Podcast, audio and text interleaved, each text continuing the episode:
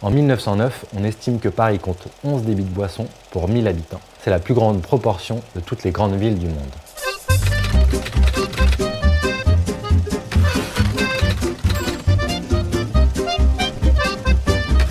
Salut à toi, c'est Jérémy de Gang de Paris. Bienvenue dans ce nouvel épisode. On va voyager dans le temps et plonger dans les meilleurs endroits pour faire la fête à Paris en 1900.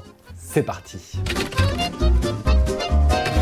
Paris est une ville vivante et tumultueuse où il existe une sociabilité populaire particulière. La fête et les lieux où on peut boire de l'alcool sont partout dans la capitale.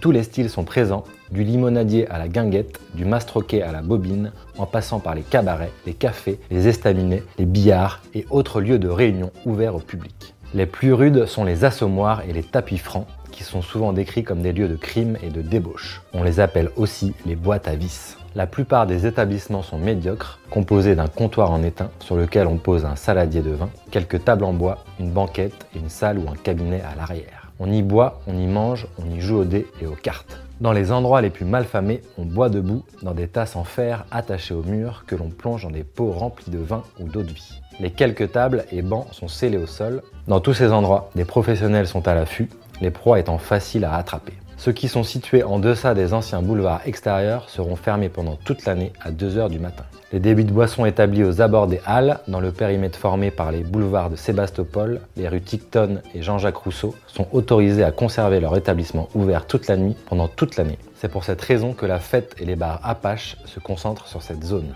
Cette tolérance exceptionnelle est accordée à la condition expresse de n'ouvrir qu'une salle sur le devant et au rez-de-chaussée et d'interdire toute espèce de jeu après 2h du matin le nombre de débits de boissons va doubler au cours du 19e siècle. En 1909, on estime que Paris compte 11 débits de boissons pour 1000 habitants. C'est la plus grande proportion de toutes les grandes villes du monde. Voyons géographiquement où se passait la fête à Paris dans les années 1900. Commençons par le centre de Paris. Dans le quartier des Halles, il y a la Belle de Nuit, un des lieux de rendez-vous des Apaches. Il y a également le caveau des Innocents, la Grappe d'Or ou encore l'Ange Gabriel, appelé le Maxime des Apaches et des Gigolettes, tenu par la mère Mathieu.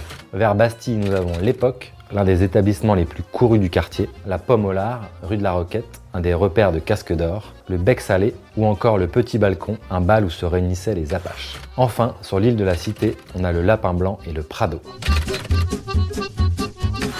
Passons maintenant à la rive droite de la capitale et commençons par le quartier de Montmartre. Sur le boulevard de la Barrière Blanche, entre la rue Le Pic et le cimetière Montmartre, se situe le bal de la Reine Blanche, où les jeunes ouvrières venaient danser et trouver un amant de cœur. À l'entrée, elles déposaient leur panier d'osier, leur tablier et leur bonnet au vestiaire, et elles recevaient un saladier avec des morceaux de sucre. Ensuite, il suffisait de donner un sou pour obtenir dans le saladier une piquette de vin coupée d'eau. L'attraction de la Reine Blanche était surnommée Nini la Belle en cuisse, une danseuse au charme dévastateur.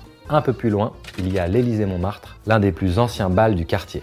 À côté, il y a la Boule Blanche qui ouvre en 1822.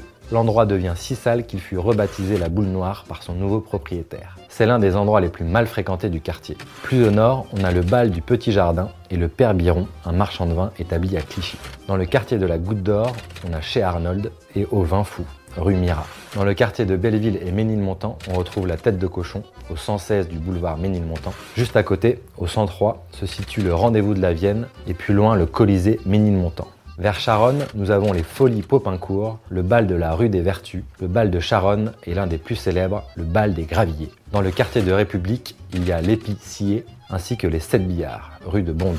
Tout au nord, près des fortifications, il y a la halte située rue de Flandre et le cabaret de la mer Casse-Flèche à Saint-Denis. Enfin, le bal des punaises, un bouge dansant où se trouvait derrière l'orchestre un banc spécialement réservé aux femmes qu'une ivresse trop accentuée ou le manque absolu de chaussures empêchait de prendre part au plaisir de la danse. Passons à la rive gauche. Moins fournie que la rive droite, on y retrouve quand même de nombreux endroits pour faire la fête. Il y a le bal Arnold, boulevard de la Gare, la chope de Grenelle, le bal d'Austerlitz, les guinguettes de Billancourt. Plus au centre, on a le vieux chêne au 69 de la rue Mouffetard, un bar qui existe encore. Il paraît d'ailleurs que c'est le plus ancien de Paris. Enfin, il y a le cabaret du père Lunette, aux 4 rues des Anglais à Maubert. La police surveillait de près ce cabaret, mais ça n'empêchait pas des bagarres de se produire. L'établissement faisait partie de la tournée des Grands-Ducs, un parcours traditionnel des curieux, visiteurs des bas-fonds de Paris. Dans une première pièce, il y avait un bar en zinc sur la droite, derrière lequel se tenait le père Lunette et sa femme. En face, sur la gauche, un banc permettait aux clients de s'asseoir quand ils avaient trop bu. Il y avait aussi des écriteaux pour informer la clientèle, bière à 10 centimes la chope ou encore on paye en servant. Si l'épisode t'a plu, tu peux noter ce podcast, ça m'encourage à continuer et à faire d'autres sujets. Pour plus d'articles et de contenus sur les apaches parisiens, rends-toi sur www.gangdeparis.com. À très bientôt